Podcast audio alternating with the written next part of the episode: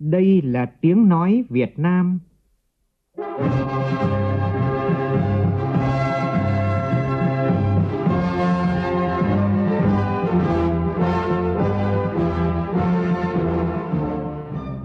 là tiếng nói Việt Nam, phát thanh từ Hà Nội, thủ đô nước Cộng hòa xã hội chủ nghĩa Việt Nam.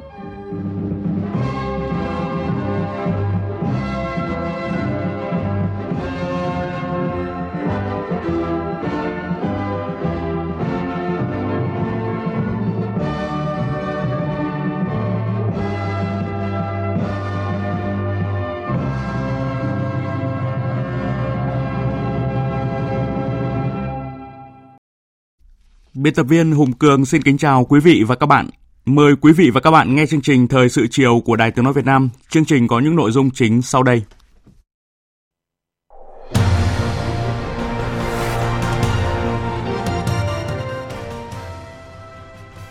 ...78 năm qua kể từ ngày Chủ tịch Hồ Chí Minh đọc tuyên ngôn độc lập khai sinh ra nước Việt Nam Dân Chủ Cộng Hòa, Việt Nam đã và đang phát triển mạnh mẽ trên con đường hội nhập – ngày càng có vị thế trên trường quốc tế là đối tác tin cậy của cộng đồng thế giới. Đất nước tôi triển lãm độc đáo kết hợp trình chiếu kỹ thuật số là một trong những điểm đến hấp dẫn đối với du khách trong dịp nghỉ lễ mùng 2 tháng 9. Ngày đầu thông tuyến cao tốc quốc lộ 45 Nghi Sơn và Nghi Sơn Diễn Châu, nhiều lái xe còn bỡ ngỡ khi hệ thống biển báo đèn chiếu sáng vẫn còn đang tiếp tục được hoàn thiện. Hơn một triệu con cá giống được thả xuống sông Hậu để tái tạo nguồn lợi thủy sản – trong phần tin thế giới, hơn 2 triệu 700 nghìn cử tri Singapore đi bỏ phiếu bầu tổng thống. Đây là cuộc bầu cử tổng thống có cạnh tranh đầu tiên của Singapore trong 12 năm qua. Nhà vua Thái Lan ban hành sắc lệnh ân xá 7 năm trong tổng số 8 năm án tù giam đối với cựu thủ tướng Thạc Sỉn. Indonesia tiếp tục hỗ trợ gạo cho hàng triệu hộ gia đình, còn Philippines áp trần giá gạo trong nước để đối phó với tình trạng giá mặt hàng này tăng phi mã.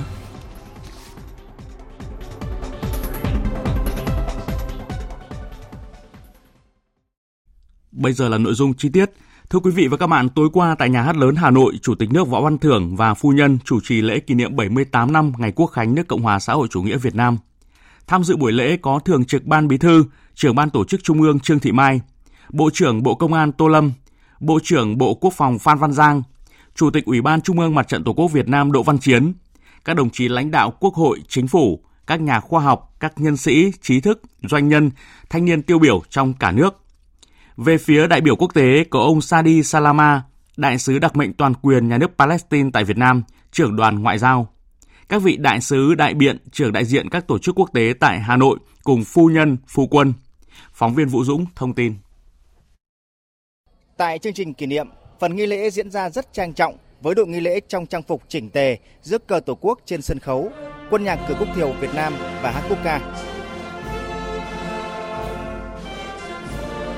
Phát biểu tại buổi lễ kỷ niệm, Chủ tịch nước Võ Văn Thưởng nhấn mạnh, từ mùa thu cách mạng năm 1945 với tinh thần không có gì quý hơn độc lập tự do, dân tộc Việt Nam đã kiên cường, anh dũng, trải qua nhiều cuộc trường chinh vô cùng gian khổ, ác liệt với sự hy sinh của hàng triệu người con ưu tú để giải phóng dân tộc, thống nhất đất nước, xây dựng và bảo vệ Tổ quốc. Bước vào thời kỳ đổi mới với mục tiêu dân giàu, nước mạnh, dân chủ, công bằng, văn minh. Một lần nữa, nhân dân Việt Nam lại bước vào cuộc chiến đấu đầy gian khó để xóa đói, giảm nghèo, lạc hậu và đã đạt được những thành tựu to lớn có ý nghĩa lịch sử. Từ một đất nước không có tên trên bản đồ thế giới, đến hôm nay, Việt Nam đã thiết lập quan hệ ngoại giao với 192 quốc gia, đã vươn lên trở thành một nền kinh tế năng động hàng đầu ở châu Á Thái Bình Dương. Tài sản vô giá, sức mạnh to lớn để nhân dân Việt Nam vượt qua mọi khó khăn, gian khổ, hy sinh chính là tinh thần yêu nước, sức mạnh đại đoàn kết toàn dân tộc, ý chí kiên cường và lòng quả cảm, tinh thần quyết tâm, tự lực, tự cường, khát vọng mãnh liệt vì độc lập tự do, hòa bình, hạnh phúc. Các giá trị cao đẹp ấy được hung đúc, bồi đắp, giữ gìn và phát huy qua lịch sử hàng nghìn năm dựng nước, giữ nước của dân tộc Việt Nam.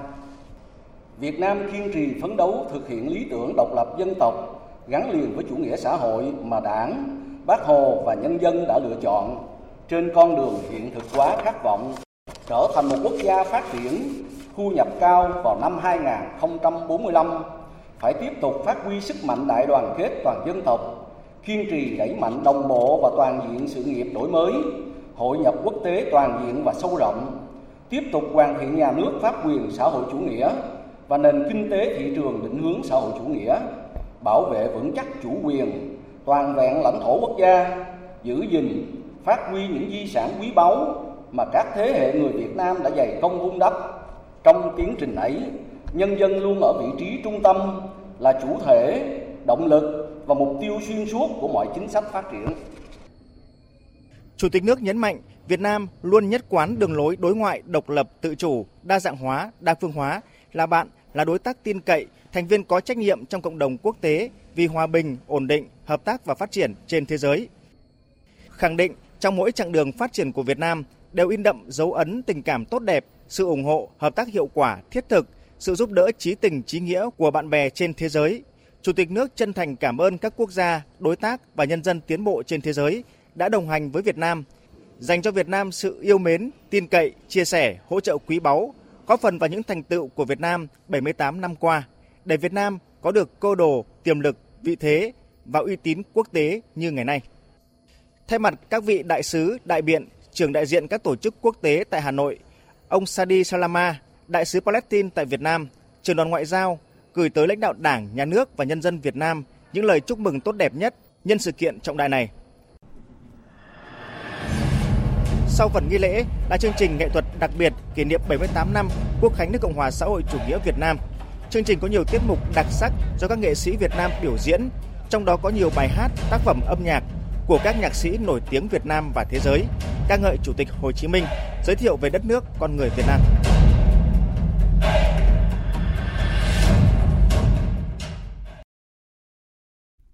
Kỷ niệm 78 năm Cách mạng tháng 8 và Quốc khánh mùng 2 tháng 9, sáng nay đoàn đại biểu Quân ủy Trung ương, Bộ Quốc phòng do Đại tướng Phan Văn Giang, Ủy viên Bộ Chính trị, Phó Bí thư Quân ủy Trung ương, Bộ trưởng Bộ Quốc phòng làm trưởng đoàn đã đến dâng hoa, dâng hương tưởng niệm Chủ tịch Hồ Chí Minh và trồng cây lưu niệm tại khu di tích K9 Đá Trông, huyện Ba Vì, thành phố Hà Nội. Với hơn 80 tác phẩm hội họa đặc sắc trong không gian thưởng lãm mới lạ, triển lãm Đất nước tôi do Bảo tàng Mỹ thuật Việt Nam tổ chức nhân dịp kỷ niệm 78 năm Quốc khánh nước Cộng hòa xã hội chủ nghĩa Việt Nam đang là điểm đến hấp dẫn đối với du khách trong và ngoài nước trong dịp nghỉ lễ mùng 2 tháng 9. Phản ánh của phóng viên Thủy Tiên.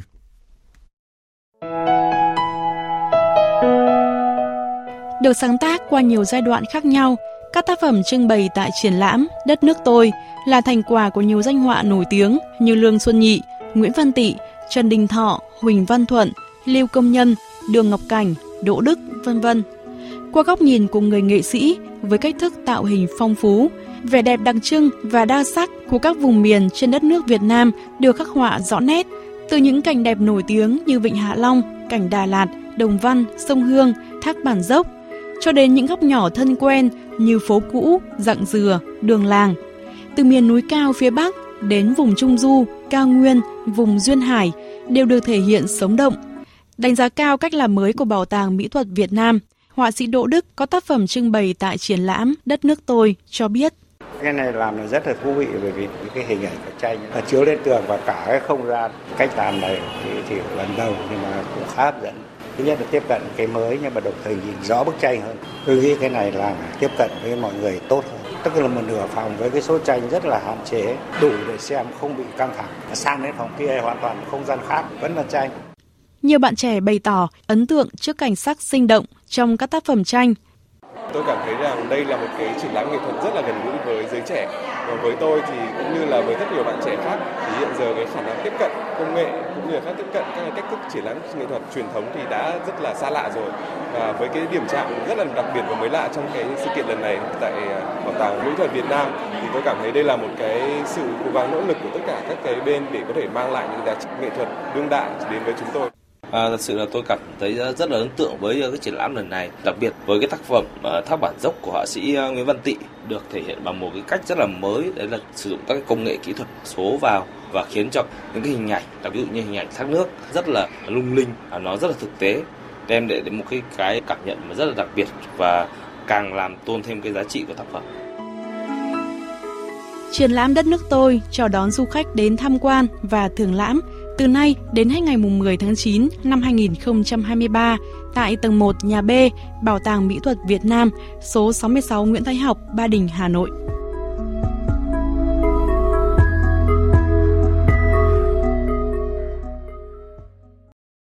Thưa quý vị và các bạn, nước Việt Nam có quyền hưởng tự do và độc lập và sự thật đã thành một nước tự do độc lập.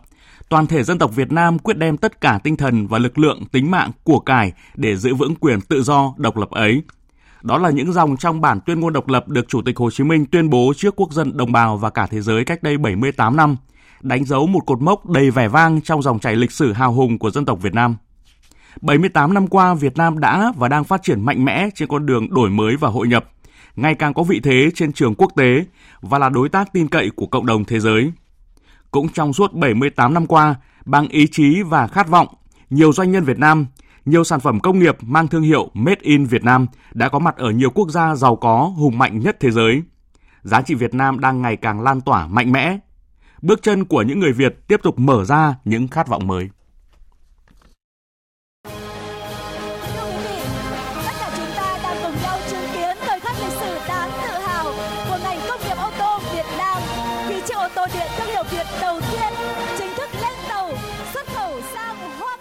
Ngày 25 tháng 11 năm 2022 đi vào lịch sử của ngành sản xuất ô tô trong nước khi những chiếc xe ô tô điện thông minh Made in Việt Nam lần đầu tiên vươn tới thị trường Mỹ.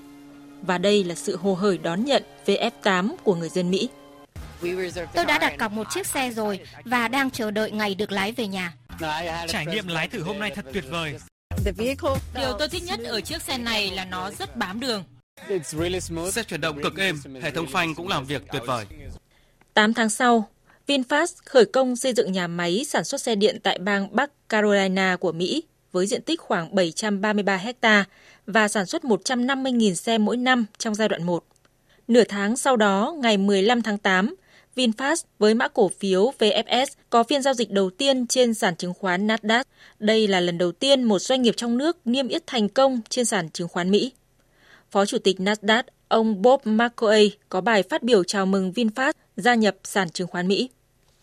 Lần đầu tiên tại giao lộ của thế giới ở quảng trường thời đại New York, chúng tôi rung chuông để kỷ niệm sự kết hợp kinh doanh giữa VinFast và Black Bay Acquisition và để VinFast chính thức trở thành thành viên của gia đình Nasdaq.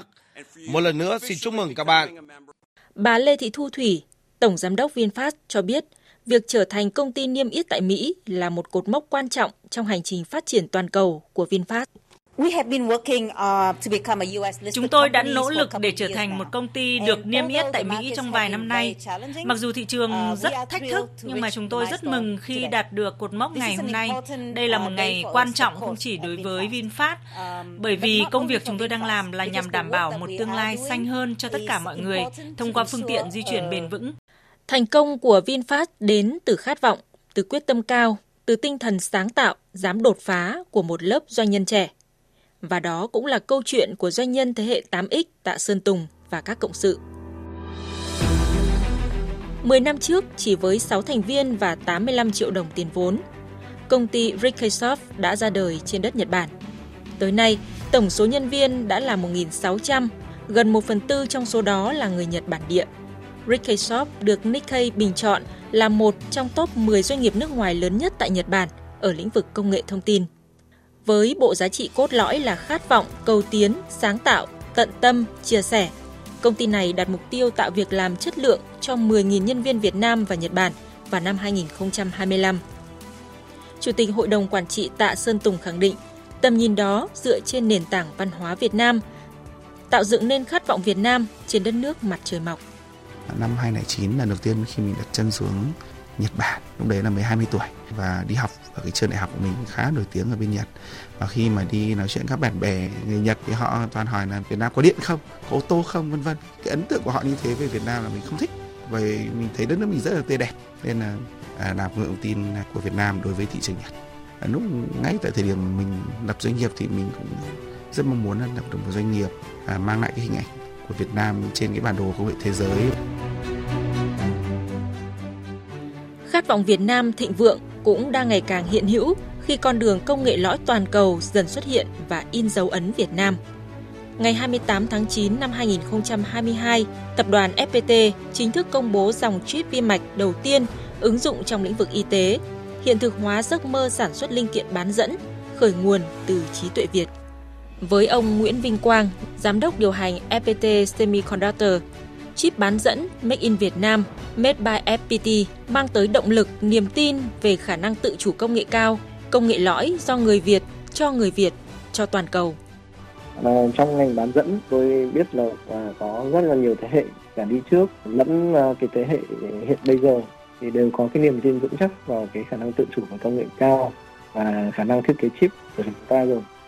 Ờ, uh, FPT, cái chuyện của FPT thì ờ, cơ bản là FPT đang đứng ở cái đúng cái thời điểm là thiên thời địa lợi nhân hòa để có thể thực hiện hóa được cái việc thiết kế chip make in Việt Nam mà thôi. Uh, sau cái sự kiện này thì tôi tin là cũng sẽ có nhiều các cái công ty và những cái doanh nghiệp khác sẽ tiếp tục vào cuộc và tiếp tục thực hiện hóa và cho ra đời thêm nhiều cái dòng chip khác nữa. Vingroup, VinFast, FPT, Viettel hay Rickysoft, những thương hiệu đại diện cho một thế hệ doanh nghiệp năng động, sáng tạo, đột phá, tự tin dấn thân vào những thị trường lớn mạnh thế giới.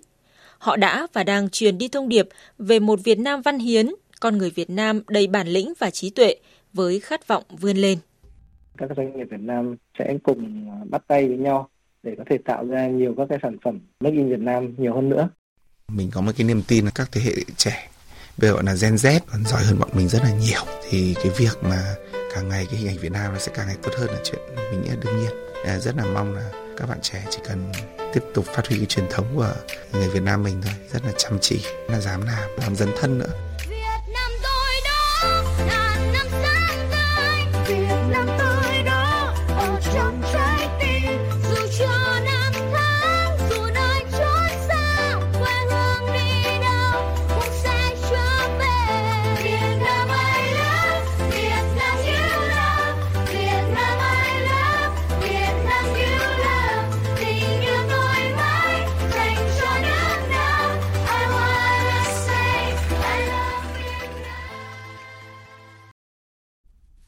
Mời quý vị và các bạn nghe tiếp chương trình Thời sự chiều của Đài Tiếng nói Việt Nam. Thưa quý vị, nhân dịp kỷ niệm 31 năm ngày Quốc khánh Cộng hòa Slovakia ngày 1 tháng 9 năm 1992, hôm nay Chủ tịch nước Võ Văn Thưởng đã gửi điện mừng tới Tổng thống Zuzana Kaputova. Thủ tướng Chính phủ Phạm Minh Chính đã gửi điện mừng tới Thủ tướng Lubovit Odo. Chủ tịch Quốc hội Vương Đình Huệ đã gửi điện mừng tới Chủ tịch Quốc hội Boris Kola. Nhân dịp này, Bộ trưởng Ngoại giao Bùi Thanh Sơn đã gửi điện mừng tới Bộ trưởng Ngoại giao Cộng hòa Slovakia Miroslav Vlachovsky. Theo thông cáo của Ủy ban Đối ngoại của Quốc hội nhận lời mời của Chủ tịch Quốc hội nước Cộng hòa xã hội chủ nghĩa Việt Nam Vương Đình Huệ, Chủ tịch Thượng viện Nhật Bản Otsuji Hidehisa sẽ thăm chính thức Việt Nam từ ngày 4 tháng 9 đến ngày 7 tháng 9. Sáng nay, hai tuyến cao tốc quốc lộ 45 Nghi Sơn và Nghi Sơn Diễn Châu đã chính thức thông tuyến. Hệ thống biển báo, điện chiếu sáng và nút giao chưa được hoàn thiện, các đơn vị vẫn đang tiếp tục đẩy nhanh tiến độ thi công. Ghi nhận của phóng viên Sĩ Đức trong ngày đầu tiên hai tuyến cao tốc đi vào hoạt động. Em thấy đường thẳng tắp mà nó thuận lợi hơn rất là nhiều ấy. Vâng, Nhưng mà vâng. vì mình đi nó chưa quen về đường mới nó hơi bỡ ngỡ một tí thôi. Trước đi đường cũ thì nó rất là đông và nó rất là tắc qua hôm này tắc. Bây giờ đi đường này là khá thuận tiện. Đáng lẽ là ví dụ lúc đầu bọn em mà rẽ về thành phố kìa. Rồi. Dạ. Khi gần đến nơi thì mới mình mới biết được cái điểm mà mấy mình rẽ thì nó không không kịp nữa. Chưa định hình ra được cái đường đi ấy. Nên là uh, về đấy nên là mới bị, bị chạy quá nên về dưới này. Hiện nay các điểm lên xuống nhập làn trên tuyến cao tốc này theo chiều Bắc Nam đã cơ bản hoàn thành. Tuy nhiên các điểm lên xuống theo chiều ngược lại thì chưa hoàn thiện. Vì vậy để đảm bảo thuận lợi cho người tham gia giao thông trên tuyến, trong buổi sáng nay cán bộ kỹ thuật, chủ đầu tư phối hợp với lực lượng địa phương như là thanh tra giao thông, cảnh sát giao thông đã có mặt tại các điểm lên xuống để hướng dẫn cho người tham gia giao thông di chuyển thuận lợi. Anh Lê Phú Tùng, cán bộ thanh tra Sở Giao thông Vận tải tỉnh Thanh Hóa cho biết. Ờ, tôi thì đến đây kết hợp với ờ, các ban ngành ở địa phương và những công an giao thông rồi quản lý trên tuyến đường đang làm cao tốc này chỉ dẫn cho những bà con đã đi đường lại lối đi lối lại và những người nào chưa biết thì mình chỉ dẫn và cấm những cái phương tiện à, không được phép vào thì mình cấm không cho được lên cao tốc. Dự án thành phần cao tốc Bắc Nam quốc lộ 45 Nghi Sơn có tổng chiều dài hơn 43 km qua địa phận huyện Nông Cống và thị xã Nghi Sơn, tỉnh Thanh Hóa, với tổng mức đầu tư là 5,5 ngàn tỷ đồng.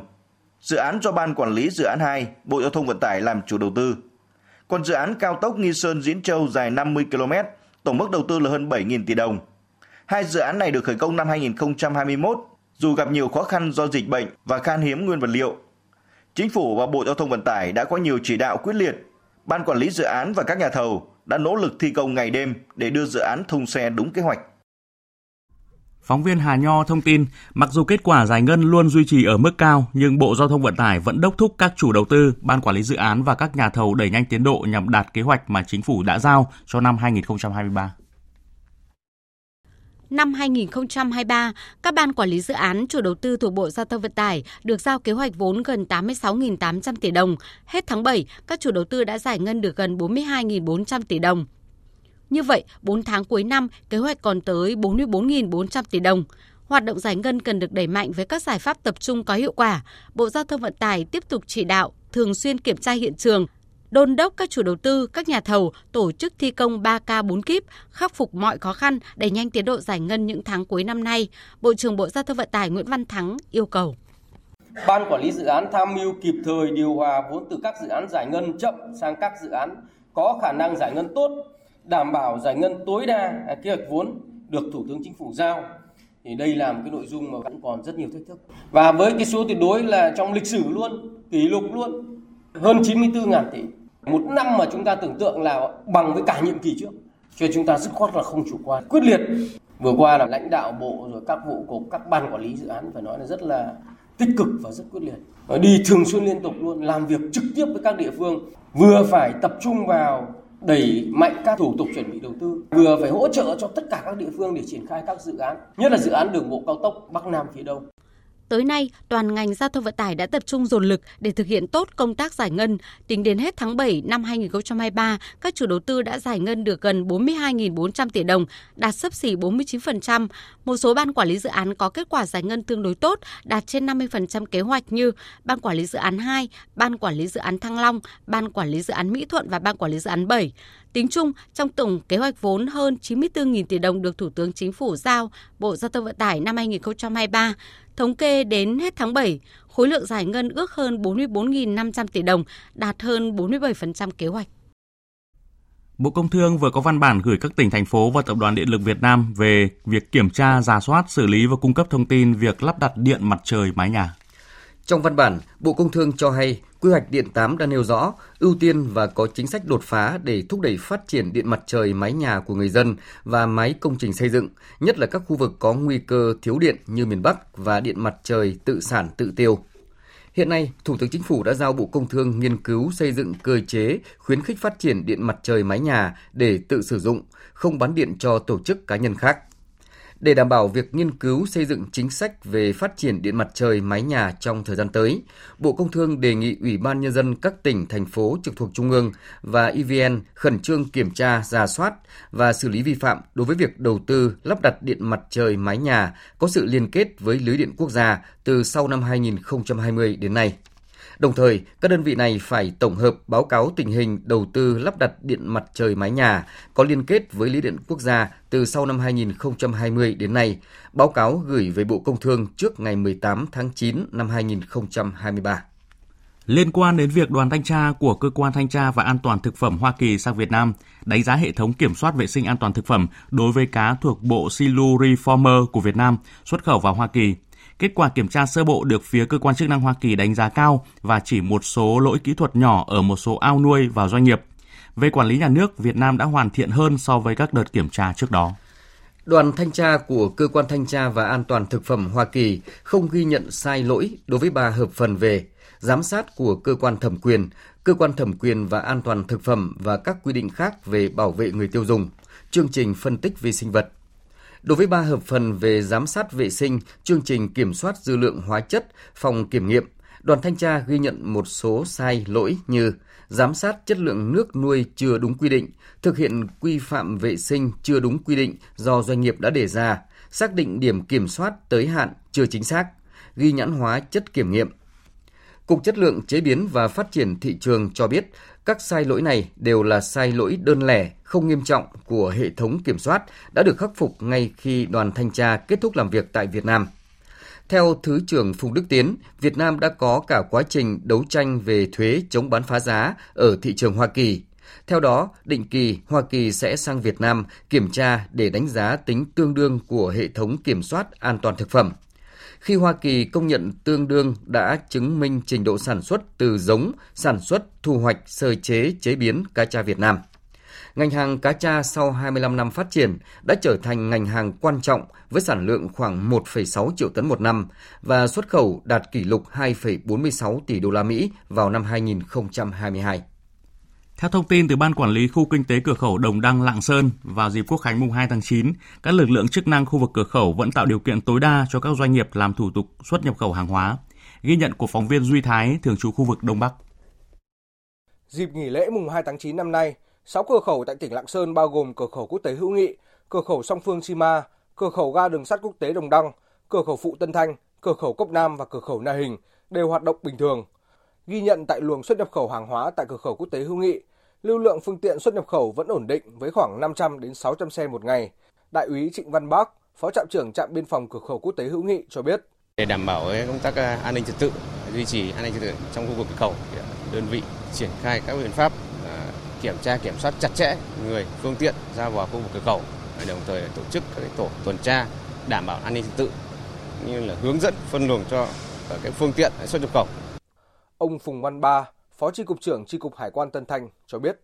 Cho đến nay ấy, thì là cái hoạt động xuất nhập khẩu vẫn diễn ra cũng rất là bình thường. Cái hàng hóa xuất nhập khẩu trong cái 6 tháng vừa qua thì là có xu hướng tăng hơn. Đặc biệt là đối với hàng xuất khẩu, chúng tôi phối hợp chặt chẽ với các lực lượng chức năng trên địa bàn để làm sao mà điều tiết hàng hóa đi qua cửa khẩu thuận lợi nhất. À, riêng đối với hàng xuất khẩu ở cơ quan hải quan chúng tôi cũng thường xuyên nắm bắt chính sách ở phía Trung Quốc tuyên truyền cho các doanh nghiệp đảm bảo cái việc đóng gói hàng hóa khai báo vùng trồng các tem nhãn để đảm bảo theo cái à, quy định đáp ứng cái à, yêu cầu của phía Trung Quốc.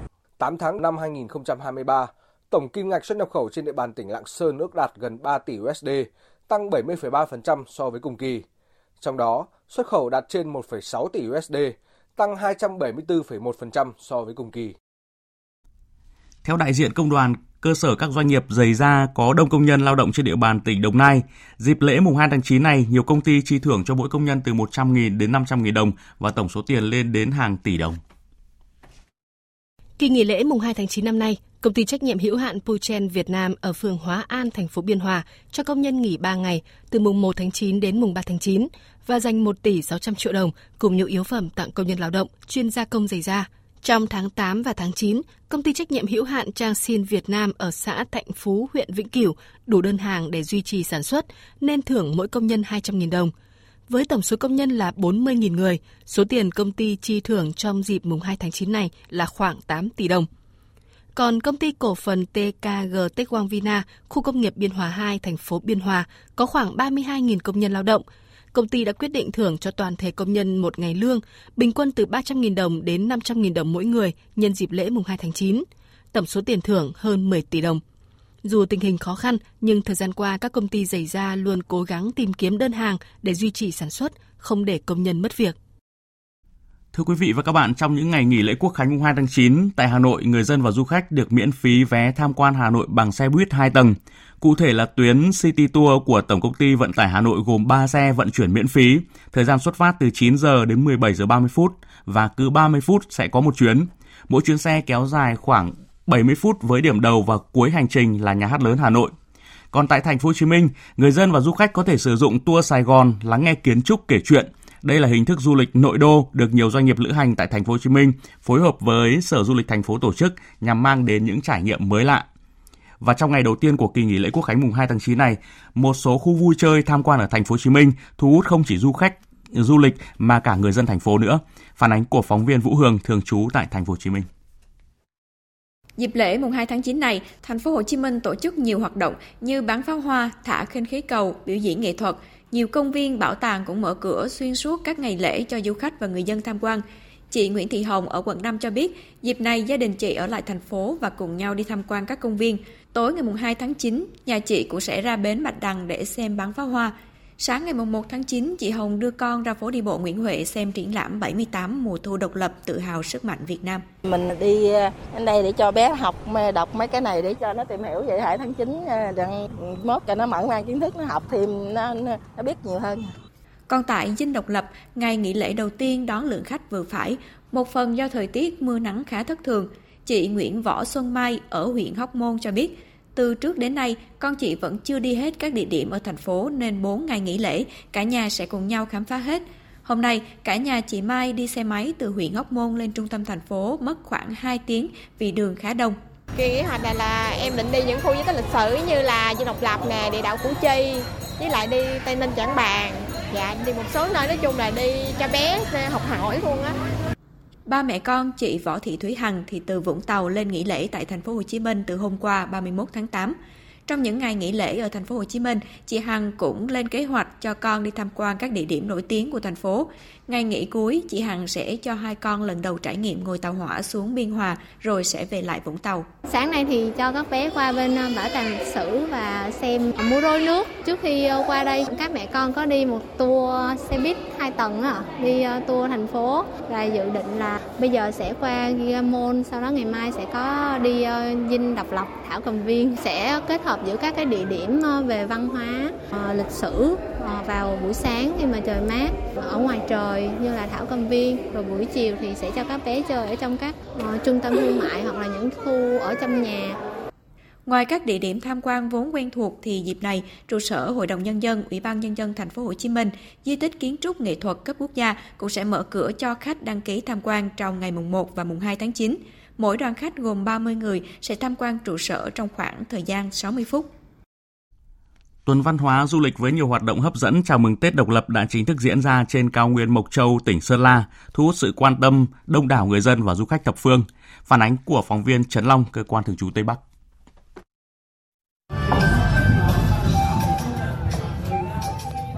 Ngày hôm nay, cao nguyên Mộc Châu rực sắc cờ hoa, trai gái già trẻ váy áo rực rỡ, dập dìu trong tiếng trống, tiếng trưng rộn ràng.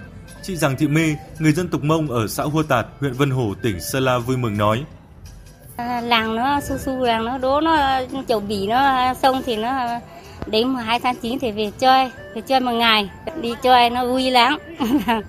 Vui lắm nó để nó, đi thì nó thêm cái cào kiếng này.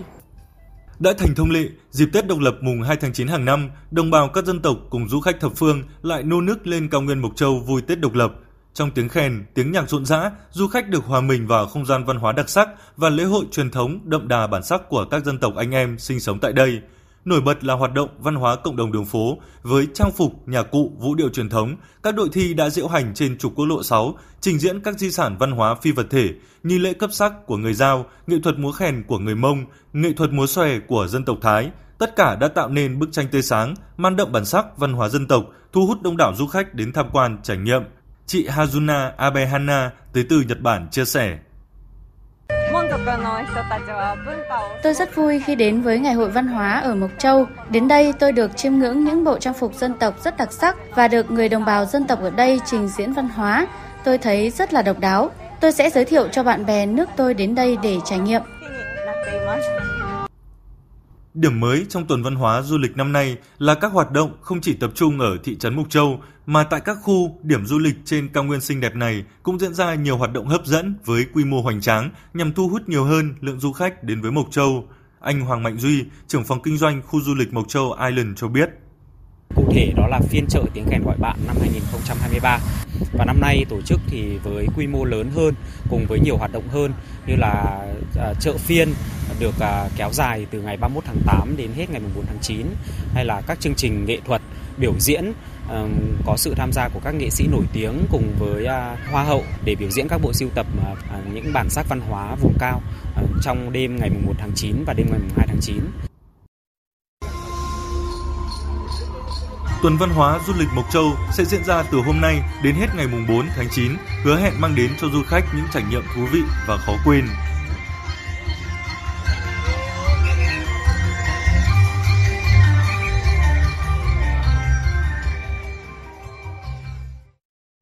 Cũng trong ngày hôm nay, một hoạt động ý nghĩa được tổ chức. Hơn một triệu con cá giống đã được thả xuống sông Hậu nhằm tái tạo nguồn lợi thủy sản. Phóng viên Phạm Hải thông tin.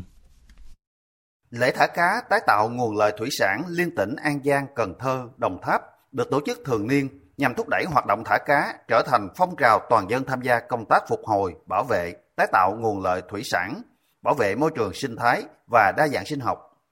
tạo sự lan tỏa trong cộng đồng về tình yêu thiên nhiên, về ý thức trách nhiệm đối với môi trường. Ông Nguyễn Ngọc Hè, Phó Chủ tịch Ủy ban nhân dân thành phố Cần Thơ cho biết, Tại buổi lễ thả cá hôm nay, các đơn vị tham gia đã tổ chức thả khoảng 1 triệu con giống thủy sản gồm các loài có giá trị kinh tế cao như cá chạch lấu, cá bông lau, cá hô, tôm càng xanh, vân vân. Thả các loài cá này về với môi trường tự nhiên để cho tương lai thủy sản tiếp tục phát triển. Ông Phạm Trường Yên, Phó Giám đốc Sở Nông nghiệp và Phát triển Nông thôn thành phố Cần Thơ cho biết, trên địa bàn Cần Thơ có 120 loài cá và 8 loài tôm. Đây là nguồn lợi thủy sản tự nhiên vô cùng phong phú và đa dạng, có tiềm năng rất lớn để khai thác phục vụ phát triển kinh tế xã hội. Ngoài ra, có một số loài thủy sinh đang được khai thác phục vụ du lịch như cá lóc bay, cá bú bình đã thu hút sự quan tâm và hứng thú từ du khách trong và ngoài nước. Tuy nhiên, hiện nay một số tác động tiêu cực đã làm ảnh hưởng tới môi trường thủy sinh tự nhiên, đặc biệt đối với lĩnh vực thủy sản như ô nhiễm môi trường. Hiện tượng khai thác thủy sản bằng sung điện, chất độc, sử dụng kích thước mắt lưới nhỏ vẫn còn xảy ra, đã làm cho đa dạng thành phần loài thủy sản và nguồn lợi thủy sản ngày càng suy giảm. Để nguồn lợi thủy sản của cả nước nói chung và của đồng bằng sông Cửu Long nói riêng ngày càng phát triển bền vững, mọi người cùng chung tay bảo vệ và tái tạo nguồn lợi thủy sản, tích cực tham gia việc thả giống tái tạo nguồn lợi thủy sản, khai thác và sử dụng nguồn lợi thủy sản một cách khôn ngoan, đúng quy định, đặc biệt không sử dụng xung điện, hóa chất, chất độc hại để khai thác thủy sản, phải bảo vệ và phát triển các loài thủy sản nguy cấp, quý hiếm để giữ gìn sự phong phú nguồn lợi thủy sản trên dòng sông Mekong. Ông Nguyễn Quang Hùng, Cục trưởng Cục Kiểm ngư Bộ Nông nghiệp và Phát triển Nông thôn cho biết, hoạt động này sẽ góp phần phục hồi, tái tạo nguồn lợi thủy sản tại vùng đồng bằng sông Cửu Long, tạo sinh kế cho ngư dân, đồng thời tuyên truyền, nâng cao nhận thức, ý thức trách nhiệm về bảo vệ nguồn lợi thủy sản tới tất cả các tầng lớp nhân dân tại các tỉnh thành trong vùng đồng bằng sông Cửu Long nói riêng và trên cả nước nói chung. Tăng cường công tác tuần tra, kiểm tra, kiểm soát, vận động người dân không sử dụng sung điện, kích điện để đánh bắt thủy sản, đồng thời xử lý nghiêm các hành vi vi phạm trong lĩnh vực khai thác bảo vệ nguồn lợi thủy sản. Hướng dẫn cụ thể về danh mục các loài thủy sản khuyến khích được thả, phóng sinh, nguồn lợi thủy sản để phù hợp với từng thủy vực trên địa bàn tỉnh. Danh mục các loài ngoại lai xâm hại có nguy cơ xâm hại và hướng dẫn kỹ thuật thả phóng sinh, tái tạo nguồn lợi thủy sản đúng theo quy định. Thông tin về tình hình giao thông trong ngày đầu tiên kỳ nghỉ lễ Quốc khánh chiều nay, Cục Cảnh sát Giao thông cho biết trong ngày toàn quốc xảy ra 27 vụ tai nạn giao thông làm chết 17 người. Và đáng chú ý, Công an tỉnh Bình Phước đã vừa phát hiện xe khách giường nằm 43 chỗ nhồi nhét 72 người. Người dân có thể phản ánh các thông tin về sai phạm trong lĩnh vực giao thông qua số điện thoại đường dây nóng của Ủy ban An toàn Giao thông Quốc gia là 081 911 5911. Tôi xin nhắc lại số điện thoại của Ủy ban An toàn Giao thông Quốc gia là 081 911 5911. Tiếp theo đây là tin bão trên Biển Đông, cơn bão số 3. Hồi 16 giờ ngày 1 tháng 9, vị trí tâm bão ở vào khoảng 22 độ Vĩ Bắc, 115,1 độ Kinh Đông, trên vùng biển phía Bắc khu vực Bắc Biển Đông, cách Hồng Kông Trung Quốc khoảng 140 km về phía Đông Nam. Sức gió mạnh nhất vùng gần tâm bão mạnh cấp 14, cấp 15, tức là từ 150 đến 183 km một giờ, giật trên cấp 17, di chuyển theo hướng Tây, tốc độ từ 10 đến 15 km một giờ. Đến 16 giờ ngày 2 tháng 9, vị trí tâm bão ở vào khoảng 21,5 độ Vĩ Bắc, 112,1 độ Kinh Đông trên vùng biển phía Tây Nam, tỉnh Quảng Đông, Trung Quốc.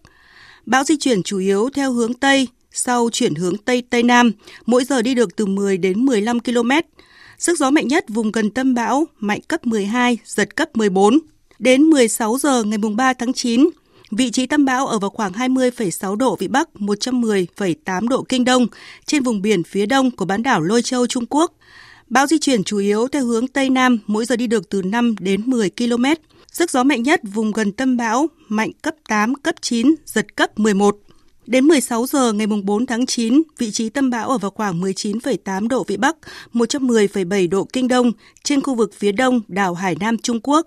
Bão di chuyển theo hướng Nam với tốc độ khoảng 5 km một giờ. Sức gió mạnh nhất vùng gần tâm bão mạnh cấp 7, giật cấp 9. Từ 72 đến 96 giờ tiếp theo, áp thấp nhiệt đới có khả năng đổi hướng, di chuyển về phía đông nam.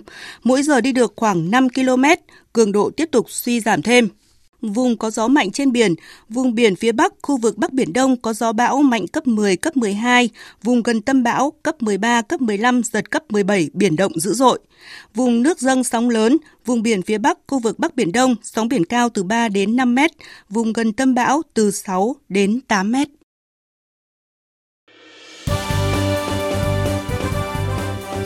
Thời sự tiếng nói Việt Nam. Thông tin nhanh. Bình luận sâu. Tương tác đa chiều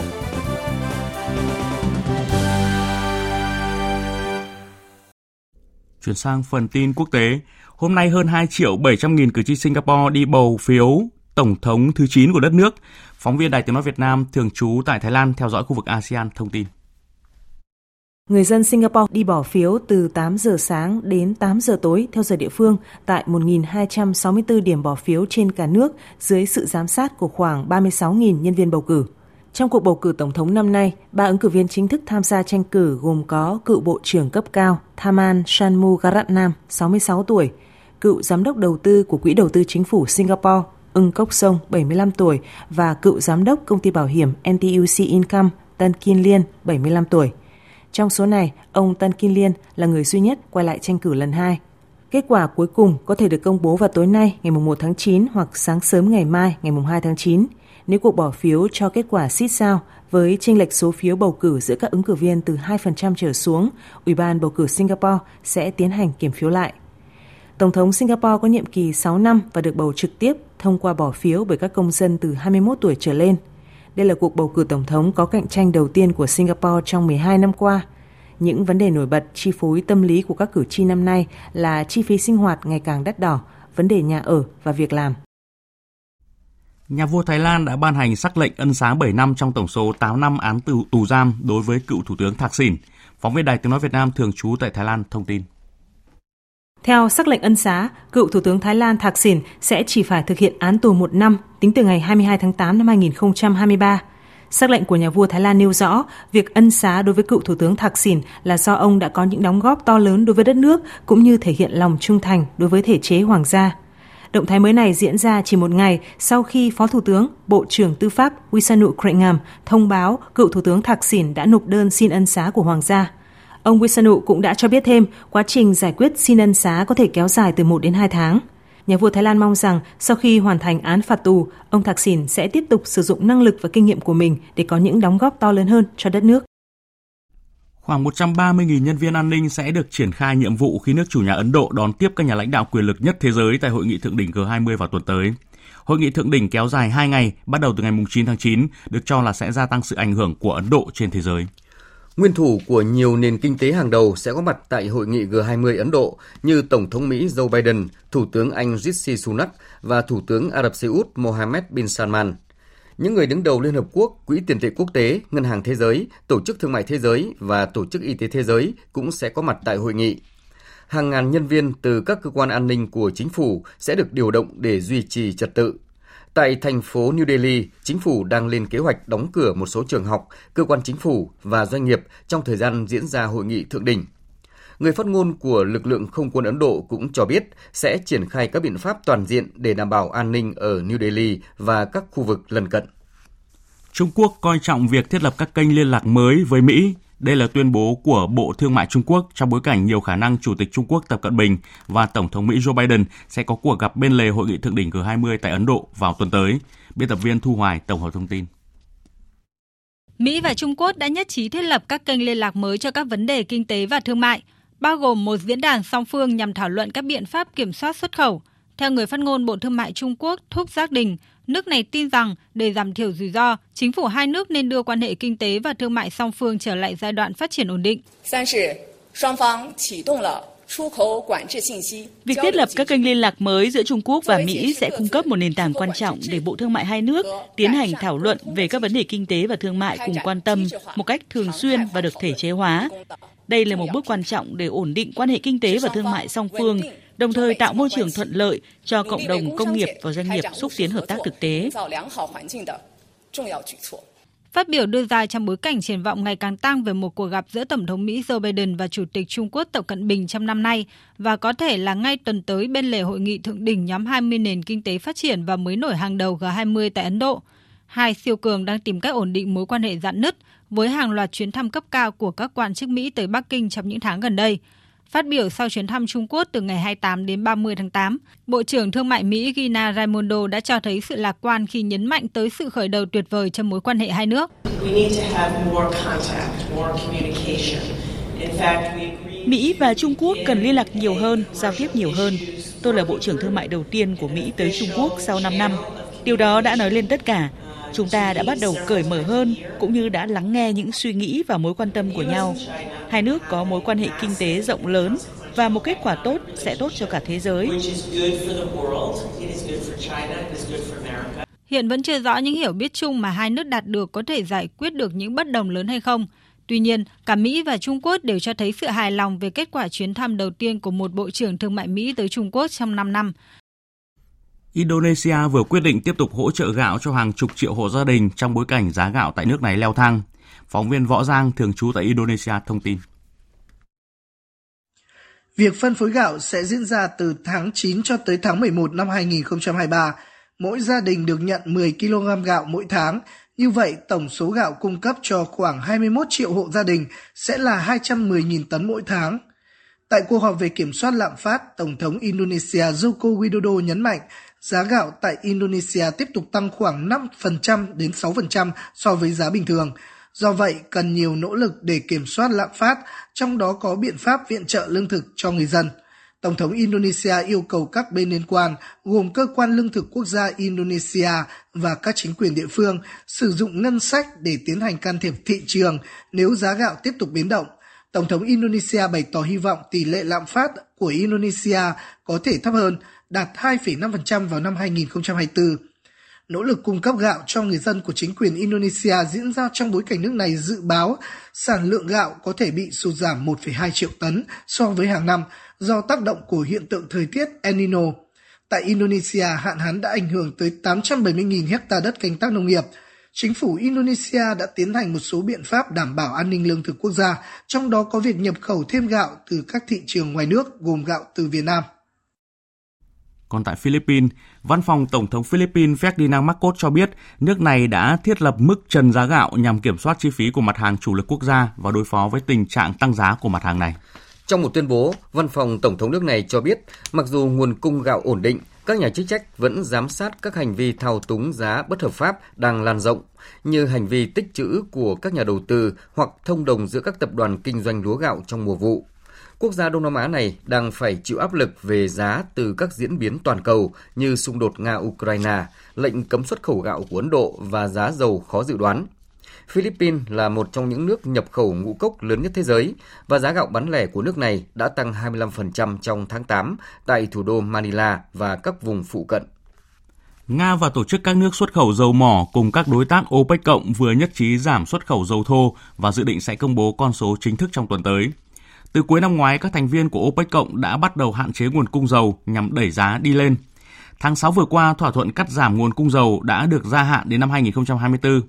Mới đây, Nga, nước xuất khẩu dầu mỏ lần thứ hai trên thế giới sau Ả Rập Xê Út cam kết giảm xuất khẩu dầu thô 500.000 thùng một ngày, tức là 5% sản lượng khai thác của nước này trong tháng 8 và 300.000 thùng một ngày trong tháng 9.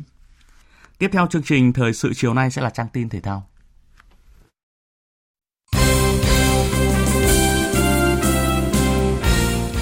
Thưa quý vị và các bạn, chiều 31 tháng 8, Ban cấp phép của Liên đoàn bóng đá Việt Nam đã đưa ra những quyết định quan trọng liên quan đến việc cấp phép cho các câu lạc bộ tham dự V-League mùa giải 2023-2024. Ban cấp phép thống nhất quyết định cấp phép cho 14 câu lạc bộ bóng đá tham dự giải V-League mùa tới, gồm Hà Nội, BKMX Bình Dương, Sông Lam Nghệ An, Thép Xanh Nam Định, Hồng Lĩnh Hà Tĩnh, Hoàng Anh Gia Lai, Thành phố Hồ Chí Minh, Đông Á Thanh Hóa, Topelen Bình Định, Viettel, Hải Phòng và Công an Hà Nội, Khánh Hòa và Quảng Nam. Mùa giải V-League 2023-2024 dự kiến khởi tranh từ ngày 20 tháng 10 năm nay đến ngày 30 tháng 6 năm sau. Đây là mùa giải đầu tiên thi đấu theo lịch của FIFA. Cũng trong ngày 31 tháng 8 tại sân vận động tỉnh Vĩnh Long đã diễn ra lễ khai mạc giải vô địch bắn cung quốc gia năm 2023 và giải bắn cung Đại hội thể thao đồng bằng sông Cửu Long lần thứ 9 Hậu Giang 2023. Tham dự giải lần này có hơn 200 vận động viên đến từ 19 tỉnh thành trong cả nước. Đoàn vận động viên thủ đô Hà Nội tham gia 29 vận động viên với mong muốn thi đấu đoạt giải cao. Anh Cáp Mạnh Tân, huấn luyện viên đội tuyển Hà Nội cho biết. Cái công tác chuẩn bị là ngay từ đầu lọc như cái bắn cung là các em là, là cái nửa tuổi rất là còn trẻ Cái ờ, thi đấu thì gần như là hai tháng, ba tháng là một có tổ chức một giải thi đấu, gần như liên tục. Mong muốn là đạt thành tích cao nhất. Đây cũng là dịp để các vận động viên được thi đấu học hỏi kinh nghiệm nâng cao trình độ, qua đó tuyển chọn những vận động viên có thành tích xuất sắc để tiếp tục bồi dưỡng, đào tạo, bổ sung vào đội tuyển bắn cung quốc gia đi thi đấu tại các giải lớn trong khu vực và quốc tế. Tối qua tại Monaco đã diễn ra lễ bốc thăm vòng bảng UEFA Champions League 2023-2024. Những lá thăm đã đẩy Manchester United rơi vào bảng A cùng với Bayern Munich, Copenhagen, Galatasaray. Đây có thể xem là bảng đấu nhẹ với cả Bayern và Manchester United khi mà họ được đánh giá cao hơn so với hai đối thủ còn lại. Giám đốc marketing Bayer Andres Jung chia sẻ.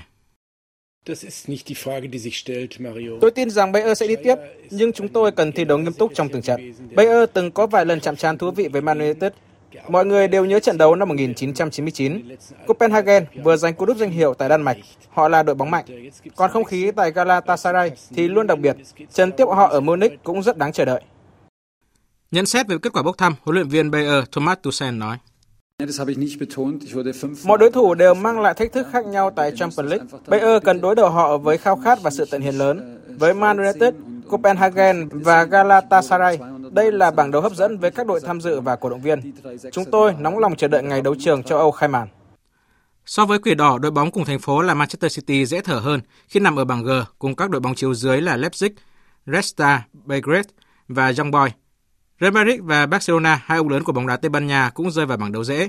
Ở bảng C, Real chỉ đối đầu với Napoli, Braga và Union Berlin, trong khi Barca chung bảng H với Porto, Shakhtar Donetsk và Andrep. Bảng F ở Champions League mùa này được dự báo sẽ là bảng đấu căng thẳng nhất khi có sự góp mặt của Paris Saint-Germain, Dortmund, AC Milan và Newcastle United. Tại bảng B, Arsenal trong lần trở lại sân chơi số 1 châu Âu sẽ lần lượt đối đầu với Sevilla, PSV và Lens. Vòng bảng diễn ra từ ngày 19 tháng 9 và khép lại vào ngày 13 tháng 12. Lễ bốc thăm vòng 1/8 diễn ra vào ngày 18 tháng 12. Trận chung kết Champions League mùa này sẽ được tổ chức trên sân vận động Wembley, London, Anh vào ngày 2 tháng 6 năm 2024.